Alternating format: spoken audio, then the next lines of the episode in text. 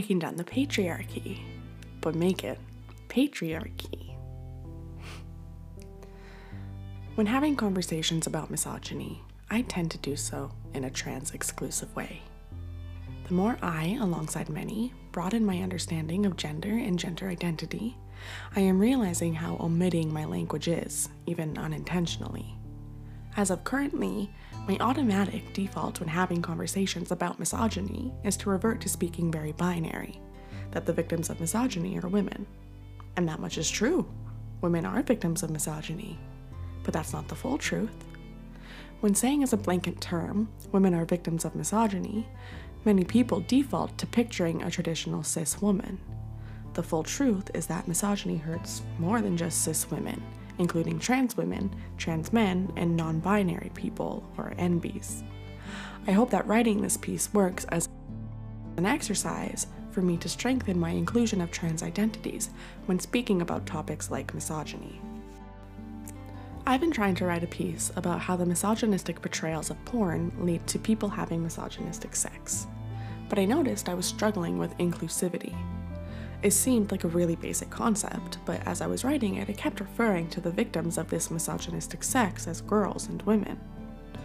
That's what years of indoctrinating the gender binary will do. Just in doing that, I was erasing my own gender identity. That, or erasing my experiences with misogynistic sex. And neither of those things is fair to take away from myself or anybody. So I started by saying girls and women, and I, I caught myself and I changed my vocabulary to assigned female at birth people. But no, that's hot garbage, because trans women have the potential to experience misogynistic sex, and the same with assigned male at birth NBs, or AMAB NBs. In trying to write this piece on the effects of porn, I was able to recognize how exclusive my vocabulary currently is to the trans community, a community I'm very much a part of. This post is working as an exercise for myself to remind me to keep those conversations inclusive. I am very passionate about unlearning misogyny, but ironically, I cater to a very patriarchal point of view even when challenging it. That's fucking lame. Trans women experience misogyny. Trans men experience misogyny. Non binary people experience misogyny. Clearly, I'm not an expert on this topic, but this is just me trying to openly reflect on ways more people than just cis women are hurt. Trans women and anyone who is femme presenting or femme passing are all hurt by misogyny. The examples I'm reflecting on in this area are beauty standards, stereotypes, and assaults, but they surely aren't the end all be all. Unrealistic beauty standards that destroy the self esteems of cis girls and women are just the same placed on trans women and anyone who wishes to be femme presenting or passing. In the same way, cis women are expected to be the perfect amount of just so in areas like weight, height, and breast size, members of the trans community also fall victim to these sexist standards. And the racism ingrained in traditional beauty standards exists as well, with colorism and misogyny making black trans women one of the most critiqued and ridiculed group, in this case on portrayals of beauty alone. This isn't to say that trans men aren't also hurt by these expectations, both in the closet and conforming to gender roles of assigned sex, or those being criticized for diverting from said gender roles and expressing an ulterior gender presentation. Much like how misogyny's unfair beauty standards hurt more than just cis women, misogyny's unfair stereotypes of women hurt more than just that exclusive group, too. Basically, anyone not a cis man, or who passes as a cis man and thereby is extended the privilege of assumption, adopts the misogynistic stereotypes given to cis women. Femme presenting AMAB NBs, trans women, and other members of the trans community are all subject to tropes of being hysterical or crazy, weak and inferior, unintelligent and daft, vain and vapid.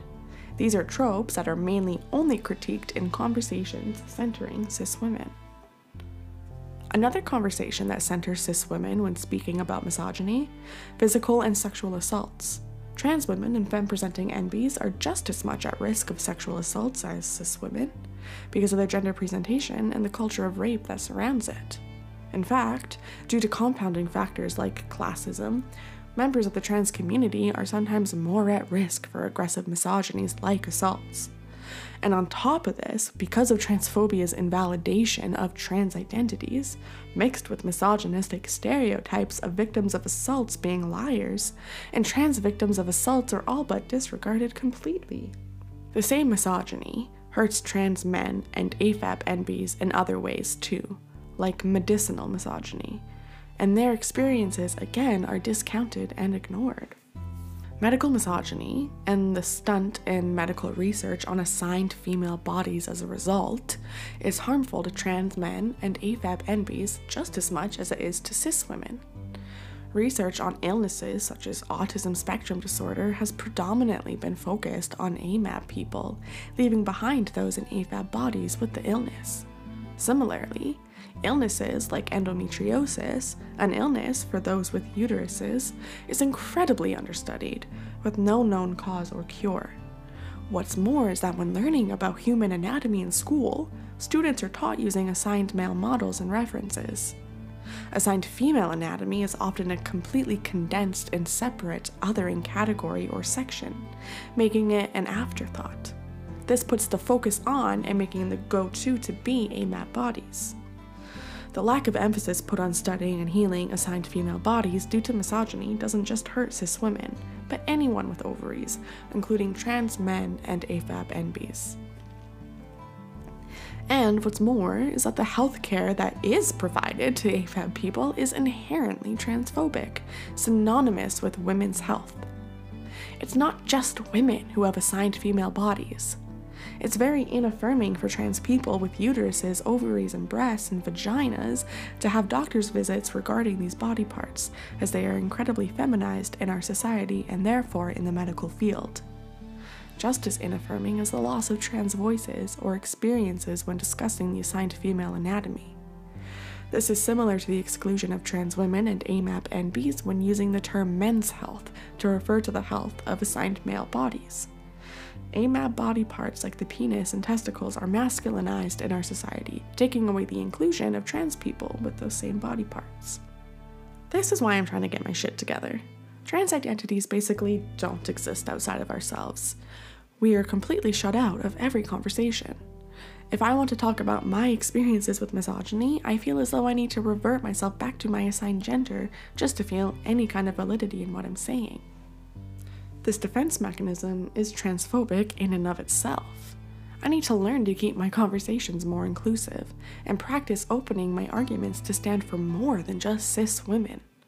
While misogyny is very damaging to cis women, the same misogyny targets members of the trans community just the same, like how beauty standards hurt trans women and non binary people, or how medical misogyny hurts trans men and non binary people. I have to keep practicing this inclusion because I've been taught and often automate to exclusion. I know I have so much more to learn. Like, I just learned about xenogenders last week, and honestly, I'm not sure I really understand them. And maybe this very post excludes them from an important conversation. I hope not, but it would be no surprise to me to find out that I'm ignorant to someone's experiences or identity or how to include them in conversations, and haven't been so far. It's that very reason that I want to practice having these conversations, so that I practice the ability to think about who I may be forgetting unintentionally. It's important not to forget trans identities when discussing topics like misogyny, because it just continues to the silencing of trans identities and trans voices. As per usual, I have discussion questions. If you would like to respond to them, you may go to just a guy trying their best.blogspot.com. 1. When did you start to consider or include trans identities in your conversations about misogyny? Have you just started? 2. How do you work to decenter the voices of cis women when talking about misogyny? Are there more steps that you can be taking? And three, do you have more examples of how the trans community is excluded in conversations regarding misogyny? Thank you so much for listening and coming along this journey of learning with me. Have a grand fucking day. Happy unlearning and high five, friends.